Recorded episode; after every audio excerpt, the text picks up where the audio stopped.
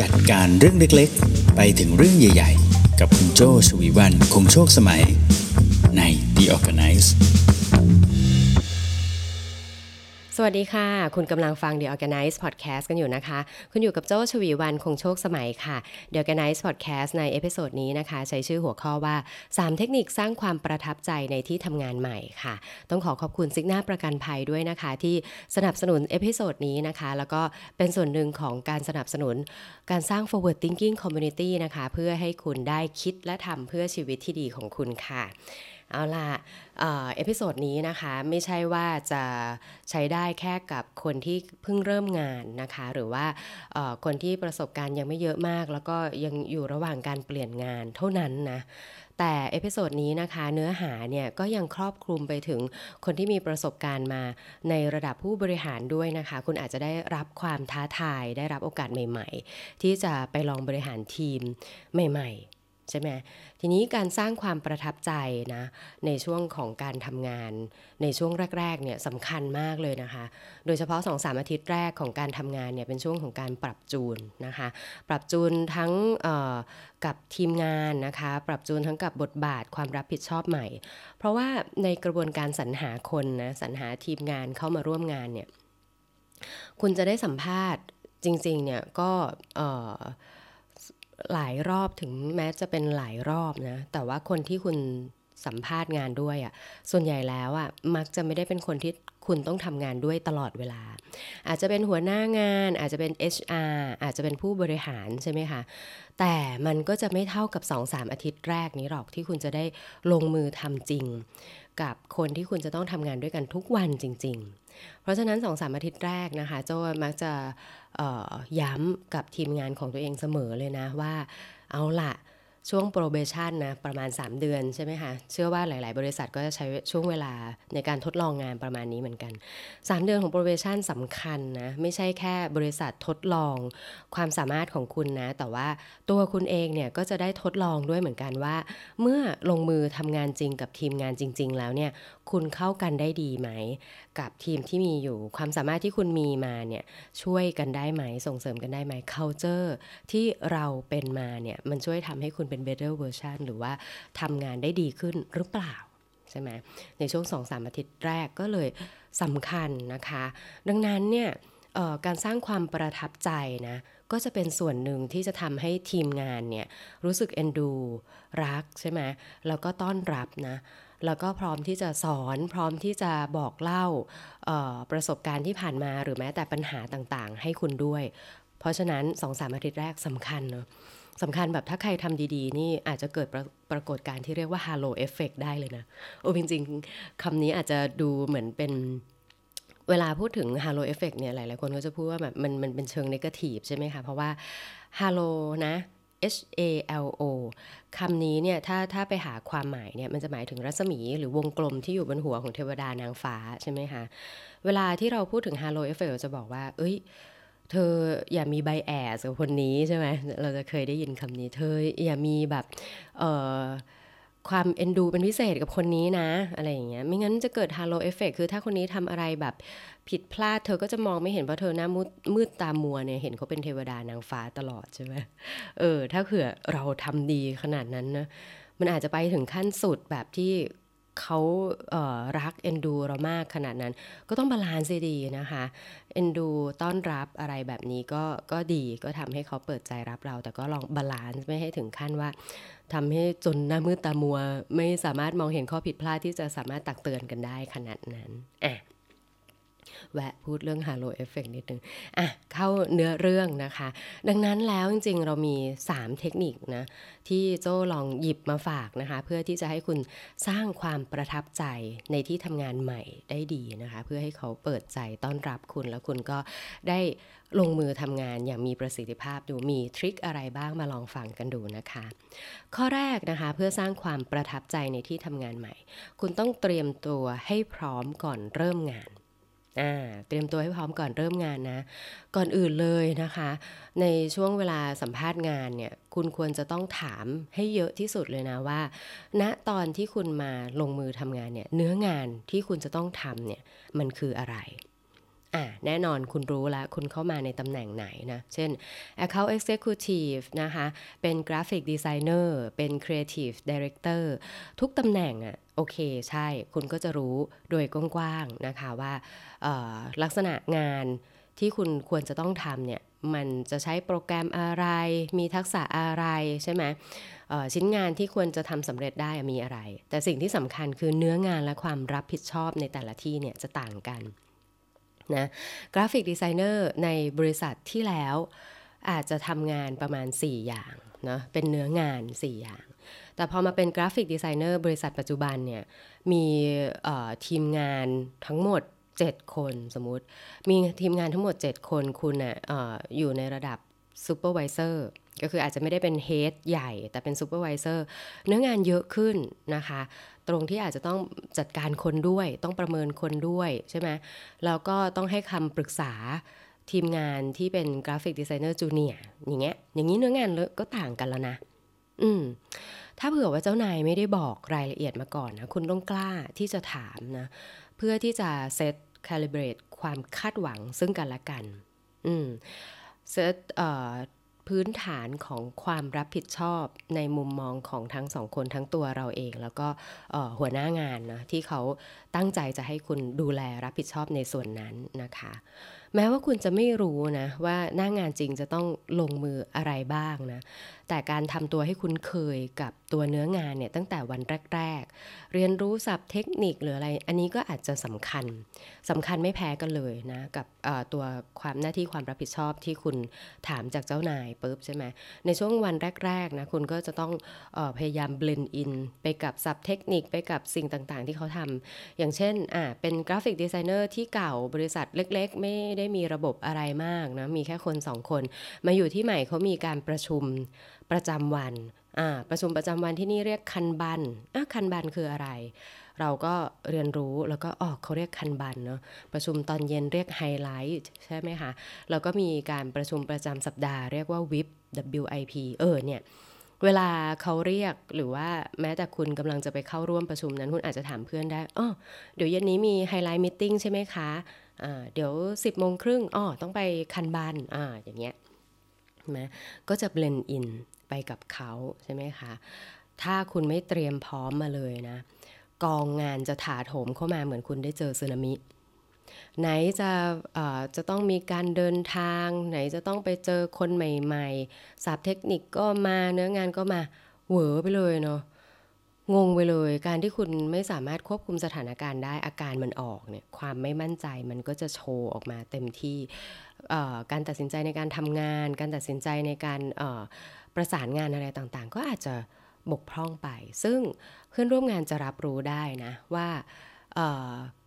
คุณใส่ใจหรือไม่ใส่ใจในการที่จะเตรียมความพร้อมก่อนเริ่มงาน อืม ตรงนี้นะ เมื่อคุณเตรียมความพร้อมมาก่อนเริ่มงาน คุณรู้ว่าปัญหาของเดิมเนี่ยเขามีอะไรใช่ไหมแล้วคุณจะเข้าไปร่วมรับผิดชอบตรงไหน ตรงไหนคือความสามารถที่คุณจะสามารถเข้าไปเติมเขาได้เนี่ย แล้วศัพท์เทคนิคเดิมๆที่เขาใช้กันอยู่คุณก็ใช้ได้คล่องแบบนี้นะคะ ทีมเนี่ยเขาจะรู้สึกว่า เฮ้ย ทีมดีขึ้นฮะ คุณคือชิ้นส่วนที่เขาตามหาอยู่เลย อืม เห็นไหมเพราะคุณเข้ามาแล้วคุณมาเบลนไปกับเขา ความสามารถที่คุณมีก็เบลนไปกับเขาได้ด้วย แล้วเขาก็สามารถทำงานได้ดีขึ้น นี่ก็คือข้อแรกนะคะ ก็คือเตรียมตัวให้พร้อมก่อนเริ่มงาน อืมนะคะ ต่อมาข้อที่2ค่ะ อยากสร้างความประทับใจในที่ทำงานใหม่นะคะ คุณต้องฟังให้มากเท่าๆกับที่จะลงมือปฏิบัติ อืมฟังให้มากเท่า ๆกับที่จะลงมือปฏิบัตินะคะ เป็นเรื่องปกติมากๆเลยนะ ที่คุณจะมีไฟแรงใช่ไหมในการที่จะลงมือทำทุกอย่างตามที่วางแผนไว้เลยนะ เขาบอกให้เป็นกราฟิกดีไซเนอร์โอ้โห มาเลยนี่เตรียมมากเข้าไปดู Facebook ของบริษัททุกวันเลยนะ เออเขาทำกราฟิกอะไรเนี่ยเดี๋ยวเตรียมเตรียมเลย จะต้องมาทำอันนี้อันนี้อันนี้นนี้พอมาถึงออฟฟิศเสร็จปุ๊บเอ้า ลงมือทำเลยปรากฏว่าเขาไม่ได้ต้องการงานนั้นเนาะเออใช่ไหมอันนี้ระดับปฏิบัติการนะแต่จริงๆ อาการที่เป็นเยอะมากเนี่ยจะเป็นระดับ management ใช่ไหมยิ่งเป็นระดับ management นะ ได้บางทีส่วนใหญ่จะได้รับโจทย์จากผู้บริหาร ผู้บริหารก็บอกเลย vision ฉันเป็นอย่างนี้ mission ฉันเป็นอย่างนี้ เพราะฉะนั้นเราต้องการคนที่มาวาง strategy แล้วก็มา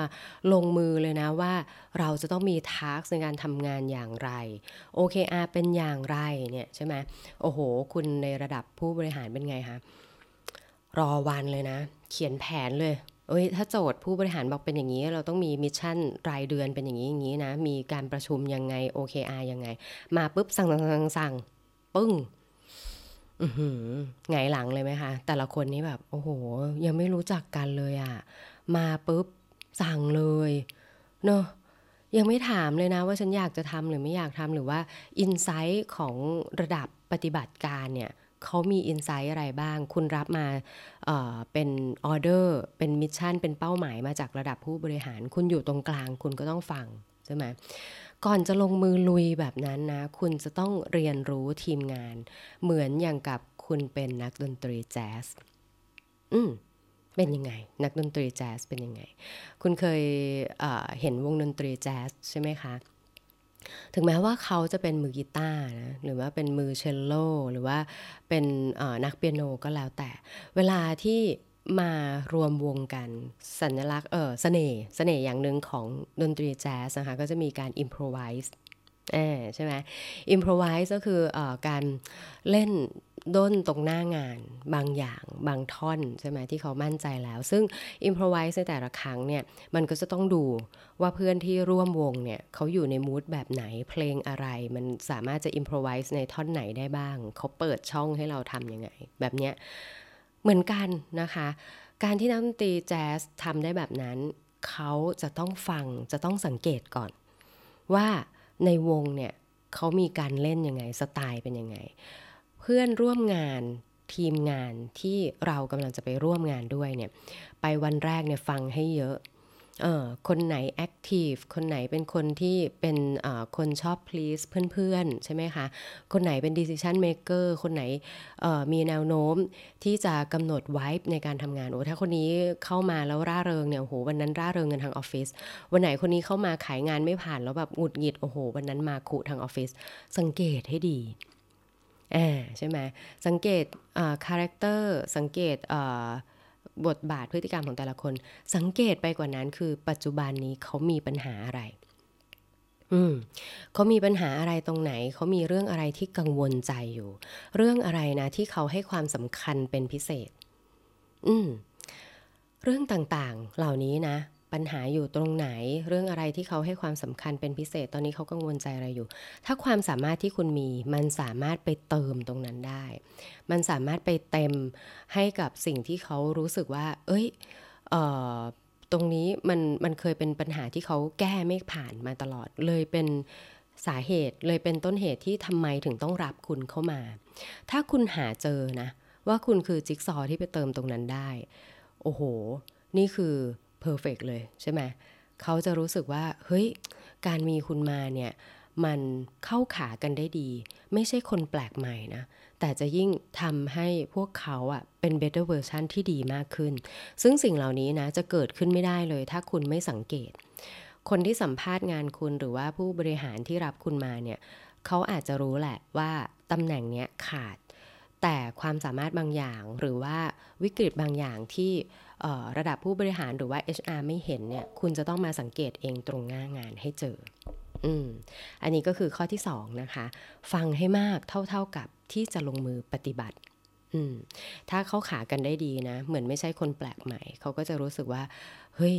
นี่แหละทีมแข็งแรงขึ้น ทีมต้องการคุณนะคะทริคข้อที่3นะคะสำหรับสร้างความประทับใจในที่ทำงานใหม่นะคะ คุณต้องมีใจบริการ มมีใจบริการหมายถึงยังไงนะ ไม่ใช่แค่ตำแหน่งงานที่เป็นคนที่จะต้อง client service หรือว่าเป็น call center เท่านั้นนะ ทุกตำแหน่งนะ คุณต้องมีใจบริการ มันจะมีคำหนึ่งประโยคนึงนะคะ ที่จอห์นเอฟเคนเนดีเคยพูดไว้ตอนประสัย เข้ารับตำแหน่งประธานาธิบดีของสหรัฐอเมริกาใช่ไหมคะเขาพูดคำนี้เขาบอกว่า อย่าถามว่าประเทศจะให้อะไรกับท่าน แต่จงถามนะ ว่าคุณจะให้อะไรกับประเทศบ้าง อืม แนวคิดนี้นะ แนวคิดนี้นี่สุดยอดเลยใช่ไหม คือเขาจะปรับ mindset เลยนะ ไม่ใช่ว่าเออคุณเข้ามานี่อันนี้ถ้ากลับมาเป็นในระดับองค์กรนะคุณเข้ามาในองค์กรเนี่ย คุณถามหาเบเนฟิตอะไรต่างๆ นานามากมาย เบเนฟิตเหล่านั้นนะที่คุณถามหาที่คุณทวงถามเนี่ยมันอาจจะได้ตอนสิ้นเดือนอ่าเป็นเงินเดือนใช่ไหมคะมันอาจจะได้ตอนคุณเจ็บป่วยอ่ามีประกัน อาจจะได้ตอนสิ้นปีกลางปีก็คือเป็นโบนัสนั่นคือสิ่งที่คุณจะได้ คุณถามหามันทุกวันแต่คุณจะได้เป็นแค่บางครั้ง เป็นไม่ใช่แค่บางครั้ง เป็นแค่ช่วงเวลาหนึ่งหนึ่งใช่ไหมแต่สิ่งที่มันจะเป็นไปตลอดการทำงานเลยนะ ก็คือสิ่งที่คุณเนี่ยทำอะไรออกไป ให้กับเพื่อนร่วมงานทำอะไรออกไปให้มิชชั่นวิชั่นของบริษัทสำเร็จ แล้วสิ่งที่คุณถามหานั้นนะ่ะมันจะกลับมาหาคุณเองในช่วงเวลาที่เหมาะที่ควรที่ถึงเวลา อืม ถูกไหมซึ่งนี่นะคะ เป็นแนวคิดสำหรับคน ทำงานในองค์กรเลยนะว่า เป้าหมายขององค์กรคุณนะอยู่ตรงไหน และคุณมีส่วนร่วมอะไรที่จะทำให้สิ่งนั้นเกิดขึ้นได้บ้าง พัฒนาองค์กรพัฒนาคนรอบข้างอย่างไรได้บ้างนะคะ ใครๆก็ต่างจดจำนะ ว่าครั้งหนึ่งเขาเคยได้รับความช่วยเหลือจากใคร อืมใช่ไหมแล้วเขาก็อยากจะตอบแทนกลับคนคนนั้นเสมอ คุณเคยสังเกตตัวเองไหมเออ เวลามี คนให้ความช่วยเหลือคุณโดยเฉพาะในช่วงเวลาที่มีวิกฤตหรือว่ามีปัญหานะคะ คุณจะจดจำได้ดีเลยว่าคุณผ่านเรื่องนั้นมากับใคร และเขาใช้ความสามารถอะไร หรือว่าทริคอะไรนะที่ทำให้เขามองเห็นคุณแล้วก็เอาเรื่องนั้นเนี่ยมาทำให้คุณผ่านตรงนั้นไปได้ ดังนั้นนะ ไม่ว่าจะคนจะช่วยอะไร คุณไว้นะ ไม่ว่าเขาจะหวังผลตอบแทนใด ๆ ก็ตามเนี่ย คุณก็มักจะอยากช่วยเหลือเขากลับเสมอ เช่นกัน ถ้าคุณได้ช่วยเหลือใครไว้ถึงแม้คุณจะบอกว่า คุณไม่ต้องการอะไรตอบแทน ในวันหนึ่งนะ สิ่งที่กลับมาตอบแทนคุณก็จะกลับมาเองในรูปแบบใดรูปแบบหนึ่ง อืม มันอาจจะได้รับกลับมาเป็นความร่วมมือในการที่จะทำโจทย์ถัด ๆ ไปนะ อันนี้สำคัญมากโดยเฉพาะกับในระดับ management นะ การร่วมมือ การให้ความร่วมมือเนี่ยถือเป็นเรื่องสำคัญ เราจะนำไม่ได้เลยถ้าไม่มีคนตาม ซึ่งคนตามเขาก็จะตามคนที่เขาอยากจะให้ความร่วมมือด้วยถูกไหมอืม ถ้าคุณนะเเป็นหัวหน้าองค์กรนะอยู่ในระดับเอ่อ management นะคะ การเป็นหัวหน้าที่คอยผลักดันให้น้องๆทำงานได้สำเร็จ ถอยออกมาจังหวะหนึ่งแล้วดูซิว่าเขามีอะไรที่จะต้องเติมลงไปนะ คุณจะกลายเป็นคนที่ทำให้เขารู้สึกว่า เฮ้ย เขาเองก็ไม่เคยรู้มาก่อนนะว่าเขาทำเรื่องนี้ได้หรือแบบเฮ้ยโอ้โห ปรับตรงนี้นิดเดียวเอง เขาเป็น better version นี่โจใช้คำนี้บ่อยนะเขากลายเป็น better version เมื่อมีคุณ อืมมักจะได้ความความรู้ใหม่ ๆ มักจะได้ความภูมิใจทุกครั้งที่มาพูดคุยกับคุณนะคะ ดังนั้นเขาจะให้ความร่วมมือเสมอที่คุณถามหา นะถามหาความร่วมมือ ถามหาข้อคิดเห็นนะคะ เขาก็จะพยายามที่จะตอบแทนกลับคืนนะคะ ด้วยความร่วมมือที่เขาสามารถทำได้นั่นเองนะคะ แม้ว่าการเริ่มต้นงานในที่ทำงานใหม่นะจะไม่ใช่เรื่องง่ายนะคะ แต่ถ้าคุณว่าแต่ถ้าคุณรู้นะว่าจะต้องเจอกับใครบรรยากาศเป็นยังไงนะคะ เตรียมตัวให้พร้อมนะแล้วก็สามารถควบคุมตัวเองด้วย ได้ให้เป็นอย่างดีนะกับ 3 ทริคที่ว่านี้มานะโจทวนอีกที 3 ทริคนี้มีอะไรบ้างข้อแรกก็คือเตรียมตัวให้พร้อมใช่ไหมคะจะต้องเจอกับใครความเนื้องานความรับผิดชอบเป็นยังไงบ้างนะเตรียมตัวให้พร้อมก่อนเริ่มงานเนี่ยจะทำให้ทีมรู้สึกว่าเฮ้ยทีมดีขึ้น เมื่อมีคุณมานะคุณใส่ใจใช่ไหมคะแล้วก็ข้อ2นะคะฟังให้มากเท่า ๆกับที่จะลงมือปฏิบัตินะคะ มันจะทำให้ คุณไม่ใช่คนแปลกใหม่ แล้วคุณก็เป็นคนที่เขามองหานะคะคุณสามารถที่จะมาเติมเต็มสิ่งที่เขาขาดหายไปได้นะคะ จุดแข็งของคุณมาเติมทีมให้คล่องตัวยิ่งขึ้นนะคะ กับข้อสุดท้ายนะคะ สร้างความประทับใจในที่ทำงานใหม่ก็คือ มีใจบริการนะเมื่อคุณให้ในสิ่งที่ เขาต้องการในเวลาที่เหมาะสมเนี่ยเมื่อถึงเวลาที่คุณต้องการความช่วยเหลือหรือต้องการความร่วมมือเขาก็จะให้กลับมาเหมือนกัน เพราะว่าความปรารถนาดีซึ่งกันและกันเนี่ยมันก็จะส่งเสริมให้ทีมและภาพรวมเนี่ยดียิ่งยิ่งขึ้นไปนะคะผมต้องบอกก่อนเลยว่าออตอนที่โจ้พูดหัวข้อนี้นะคะใน Clubhouse นะคะปรากฏว่ามีคนยกมือขึ้นมาแชร์เยอะแยะมากมายเลยนะ นี่จริง ๆ แล้ว episode นี้ที่มาช้าเนี่ย คือตอนแรกโจ้ตั้งใจว่าจะเอา replay นะคะใน Clubhouse เนี่ยมาตัดเป็นพอดแคสต์ให้ฟังปรากฏว่ามีอุบัติเหตุบางอย่างนะ replay ไม่ได้บันทึกไว้เสียดายเหมือนกันแต่ว่าโจ้จดไว้นะคะว่าคนที่ผู้ฟังใน Clubhouse เนี่ยขึ้นมาแชร์อะไรบ้างนะคะคนแรกเลยนะคุณจอนนี่ที่ขึ้นมาแชร์ในเรื่องนี้นะ เรื่องของความประทับใจในที่ทำงานนะคะ ก็คือ คุณจอนนี่เองเนี่ยทำงานปัจจุบันเนี้ยทำอยู่สาย IT Support นะ แต่ว่าเริ่มงานที่แรกเนี่ยเริ่มงานที่บริษัทแมคโดนัลล์นะ ซึ่งแมคโดนัลล์เนี่ยก็สอนสองเรื่องใหญ่ ๆ เลยนะคะ ที่คุณจอนนี่จำได้แม่น ๆ เลย ก็คือเรื่องของการเป็น hospitality การเป็นเจ้าบ้านที่ดีนะคะในการดูแลผู้คนไม่ว่าจะเป็นลูกค้า partner หรือทีมงานนะคะ hospitality มีจิตใจที่เป็นเจ้าบ้านที่ดีในการที่จะดูแลใครก็ตามนะที่ผ่านเข้ามาให้เขาได้ train ได้สอนนะกับอีกเรื่องหนึ่งที่คุณจอนนี่เรียนรู้มาเยอะ ๆ เลยนะ ก็คือเรื่องของ service mind มีการได้ลงไปที่ร้านจริงได้ลองต้อนรับลูกค้าจริง ๆ แบบนี้นะคะ แล้วมันก็ติดตัวมาเลยนะ ทุกวันนี้คุณจอนนี่เนี่ยอาจจะไม่ได้ทำที่ทำงานเดิมปัจจุบันใช่ไหมคะ ปัจจุบันนี้คุณจอนนี่เนี่ยเป็น IT support มาหลายบริษัทแล้วนะ แต่เชื่อไหมว่า hospitality mindset แล้วก็ service mind นะ ยังติดตัวมาจนถึงทุกวันนี้ อืมจริง ๆ การเป็น IT support เนี่ยเป็นงานที่น่าสนใจนะ IT support นี่ก็คือจะต้องมี combination ความรู้ในเชิงเทคนิค ในขณะเดียวกันก็ต้องมี service mind ที่จะสังเกตนะ ว่าคนที่เขาจะต้องไป support เนี่ยกำลังต้องการความช่วยเหลือในเรื่องอะไร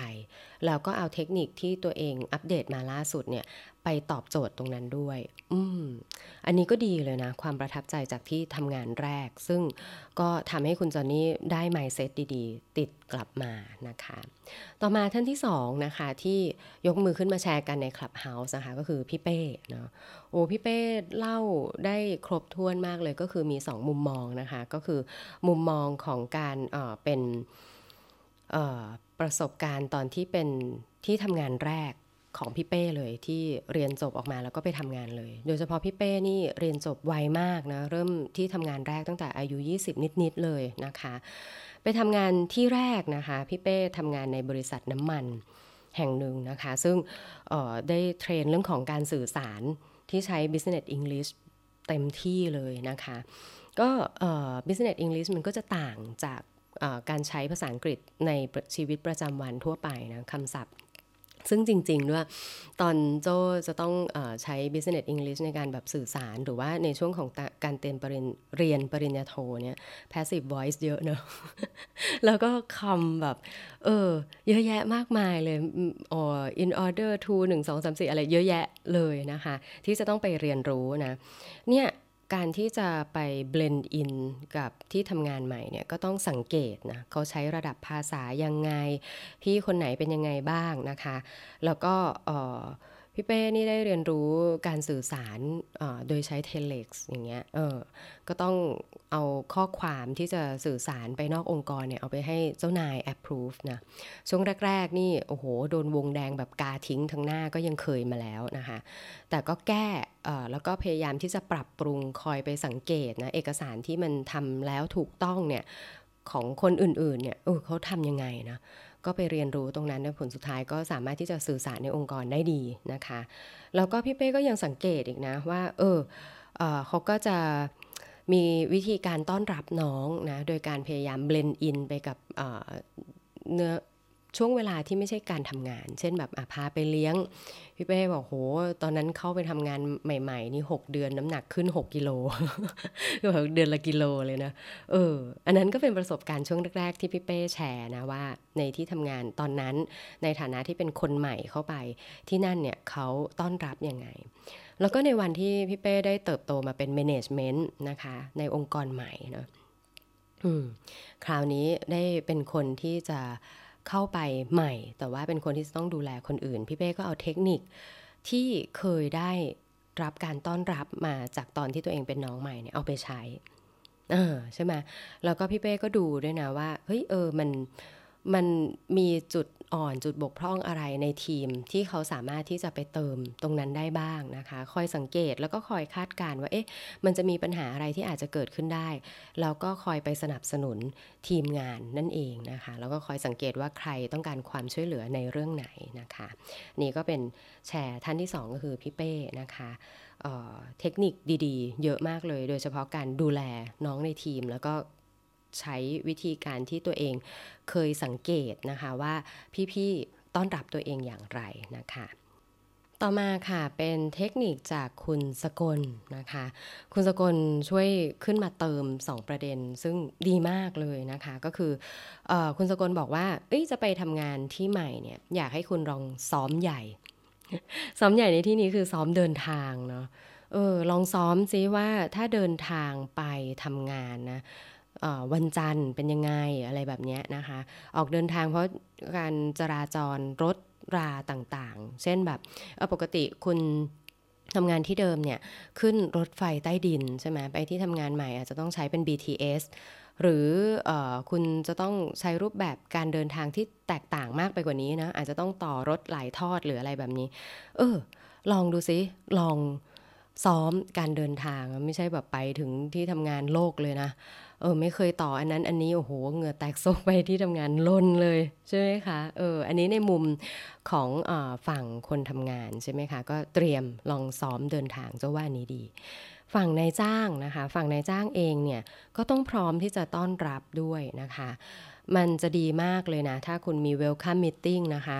เอาไว้บอกเลยนะว่านี่อันนี้องค์กร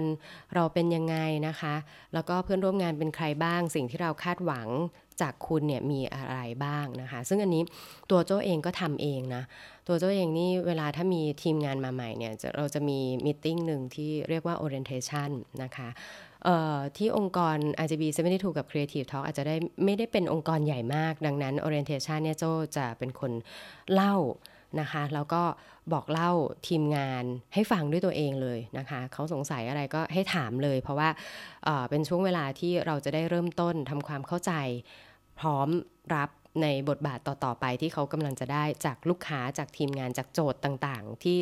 นอกเหนือจากการควบคุมดูแลของเจ้าเลยเนาะเออเพราะในอนาคตเองเราก็ไม่รู้เหมือนกันว่าเขาจะต้องเจอปัญหาอะไรแต่ว่าการที่เข้ามาเป็นทีมงานแล้วเนี่ยเขาได้รู้แล้วความคาดหวังของเราที่มีต่อเขานะคะเอ่อ culture ต่างๆ เราอยู่กันยังไงแบบนี้นะคะ ต่อมาก็จะมีพี่เกียวนะคะ พี่เกียวก็ขึ้นมาแชร์นะคะ บอกว่าพี่เกียวเนี่ยมีโอกาสได้ทำงานในองค์กรแรกเนี่ยเป็นองค์กรที่เป็นอาจารย์ มีอาจารย์ที่พี่เกียวคุ้นเคยตั้งแต่ตอนเรียนเนี่ย ทำงานอยู่ในนั้นอยู่แล้วนะคะ ก็เลยมีความไว้ใจเป็นทุนเดิมนะเพราะว่าพี่เกียวก็เป็นเด็กกิจกรรมใช่ไหมคะเป็นหัวหน้ากลุ่มต่างๆ เวลาที่ตอนเรียนเนี่ยก็จะอาสาทำนู่นทำนี่เยอะแยะมากมาย เพราะฉะนั้นอาจารย์เนี่ยก็ค่อนข้างไว้ใจนะแล้วก็ให้ลองลงมือทำงานเลยนะคะ ใช้เวลา train ประมาณ 1 เดือน ซึ่งเนื้องานที่พี่เกียวทำเนี่ยก็คือเป็นสาย audit นะคะ ก็เรียกว่าต้อง on the job training นะ เพราะว่า skill ต่างๆอะมีมาตอนเรียนอะใช่ แต่ว่าทุกครั้งที่จะต้อง audit จะต้องให้คำปรึกษาเนี่ย ก็จะต้องเริ่มใหม่ทุกครั้งที่จะประเมินแต่ละสถานการณ์ไปนะคะ ซึ่งพอได้รับความไว้วางใจเป็นทุนเดิมนะคะเอ่อก็ได้โอกาสเสริมเข้าไปอีกนะคะ ก็คือโอกาสในการที่จะทดลองทำสิ่งต่างๆ ด้วยตัวเองเลยนะคะ เพราะว่าก็มีช่วงเวลาหนึ่งที่หัวหน้างานหรือว่า supervisor เนี่ยลาออกใช่ไหมแล้วก็ไม่ได้มีคนที่จะเป็น supervisor ณตอนนั้น ก็กลายเป็นว่า in charge ก็คือหน้าที่นั้นเนี่ยที่จะต้องคอยดูแลภาพรวมใหญ่เนี่ยพี่เกียวก็มีโอกาสได้ทำเรื่องนั้นดูแลเองทั้งหมดเลยอ๋อ ถ้าจำไม่ผิดเนี่ยพี่เกียวบอกว่าตอนนั้นเนี่ยมีเคสในมือในช่วงเวลาเดียวกันถึง 25 เคสนะเออเทียบกับประสบการณ์ที่มีมา ไม่ได้เยอะมากนะก็ถือว่าเป็นโอกาสที่ดีมาก ๆ เลยนะคะว่าจะได้ทดลองลงมือทำสิ่งต่าง ๆ เหล่านั้นนะคะ ด้วยตัวเองเลยนะ ต่อมาท่านสุดท้ายนะคะ ที่ยกมือขึ้นมาแชร์กันก็คืออพี่ติเล็กนะคะพี่ติเล็กนี่แชร์อยู่ 2 เรื่องซึ่งดีนะคะ ก็คืออพี่ติเล็กบอกว่าโดยเฉพาะถ้าเป็นผู้บริหารนะในระดับ Executive เนี่ย ถ้าไปในบริษัทใหม่เนี่ย ถามเขาเลยว่าภารกิจของบริษัทเนี่ยคืออะไร และภารกิจของตัวเราที่จะส่งเสริมให้ภารกิจของบริษัทนั้นสำเร็จได้เนี่ยมีอะไรบ้าง อืม ใช้คำว่าภารกิจเลยนะ ไม่ใช่แบบแค่เนื้องานนะ แต่ว่าความคาดหวังสูงสุดเลยเนี่ย มันคืออะไร อืม อันนี้โจ้ว่าดีนะ เพราะว่ามันไม่ใช่แค่บอกว่าเนื้องานในแต่ละวันนะแต่คือเป็นการบอกเลยว่า ภารกิจในปีนี้นะ คุณจะต้องแก้ไขเรื่องของเอ่อ OKR ที่ไม่สามารถทำได้เมื่อปีที่แล้ว ในปีนี้จะต้องทำได้ 1 2 3 4 ตามนี้ อ่ามันอาจจะมีภารกิจแบบนั้นเกิดขึ้นก็ได้นะคุณก็ได้รู้เลยว่า เออ คุณจะตั้งเซตโก ในการทำงานอย่างไร คุณต้องการทีมแบบไหนนะคะ อย่างเงี้ยก็จะทำให้การทำงานของคุณชัดเจนมากยิ่งขึ้น กับทริคข้อที่ 2 โอ้อันนี้โจชอบมากเลยนะ พี่ติเล็กบอกเลยบอกว่าเอ้ยในวันทำงานในวันแรกหรือว่าช่วงสัปดาห์แรกๆอะ่ะอย่าไปคาดหวังอะไรมากกับอุปกรณ์ คือถ้าอุปกรณ์เนี่ยของบริษัทเตรียมให้พร้อมเนี่ยคือ perfect แต่ถ้าสมมติคุณไปถึงเนี่ยคุณมีอุปกรณ์โดยเฉพาะอย่างเช่นโน้ตบุ๊กของตัวเองไปอย่างเงี้ยนะแล้วถ้าเขามีให้ก็ดีไป แต่ถ้าเขาไม่มีก็คือคุณสามารถเปิดคอมตัวเองทำงานได้เลย อืม ก็จะไม่เสียเวลาวันแรกไปกับการนั่งรอคอยอุปกรณ์ หรือว่าอะไรต่างๆ นานาใช่ไหมคะก็สามารถที่จะเริ่มงานได้เลย อันนี้ก็ดีมากๆเลยนะคะ โจประทับใจ เพราะว่าแทนที่จะไปรอให้เขาเตรียมอาวุธให้นะคุณก็อาจจะมีอาวุธคู่ใจอยู่แล้ว ก็พร้อมที่จะเริ่มงานได้เลย เช่นกันนะคะ โอ้เสียดายเนาะเสียดายที่กลายเป็นตัวโจ้มาถ่ายทอดให้เองนะคะ แต่อันนี้ก็คือตอนที่ฟังเนี่ยชอบของทุกท่านมาก ๆ ก็เลยจดไว้นะคะเเดี๋ยวโอกาสหน้านะถ้ามีเรื่องไหนที่คนยกมือขึ้นมาแชร์ดีๆนะโจ้ก็จะตัดมาให้ฟังเป็นตอนท้ายของ episode นั้นๆ เหมือนกัน เช่นกันนะคะ เอาล่ะ วันนี้ครบถ้วนนะคะ ทั้งเนื้อหาที่โจ้เตรียมมา แล้วก็ทั้งประสบการณ์จากพี่ๆ เพื่อนๆ น้องๆ นะคะ ที่ยกมือขึ้นมาช่วยกันแชร์ใน Clubhouse ด้วยนะคะ ถ้าติดใจถ้าชอบใจนะเนื้อหาของ The ORGANICE นะคะ อย่าลืมกด subscribe นะคะchannel ของ Creative Talk นะคะ เป็นกำลังใจให้กับทีมงานด้วยนะคะ แล้วก็ถ้าอยากฟังอยากยกมือขึ้นมาพูดคุยนะคะ มาติดตามใน Clubhouse กันได้ทุกวันจันทร์พุธศุกร์นะคะ เวลา6โมงครึ่งถึง7โมงโดยประมาณนะคะโจใช้ชื่อห้อง The ORGANICE แบบนี้เลยนะคะ พอจบรายการเราก็จะมีให้ฟังย้อนหลังเป็น replay on นะคะ แล้วก็โจจะมาทำพอดแคสต์ให้ฟังแบบนี้เช่นกันนะคะ เอาล่ะจะกว่าจะพบกันใหม่ใน episode หน้านะคะสำหรับวันนี้ลาไปก่อนค่ะ โจชวีวันคงโชคสมัย Managing Director บริษัท RGB 72และ Creative Talk สวัสดีค่ะ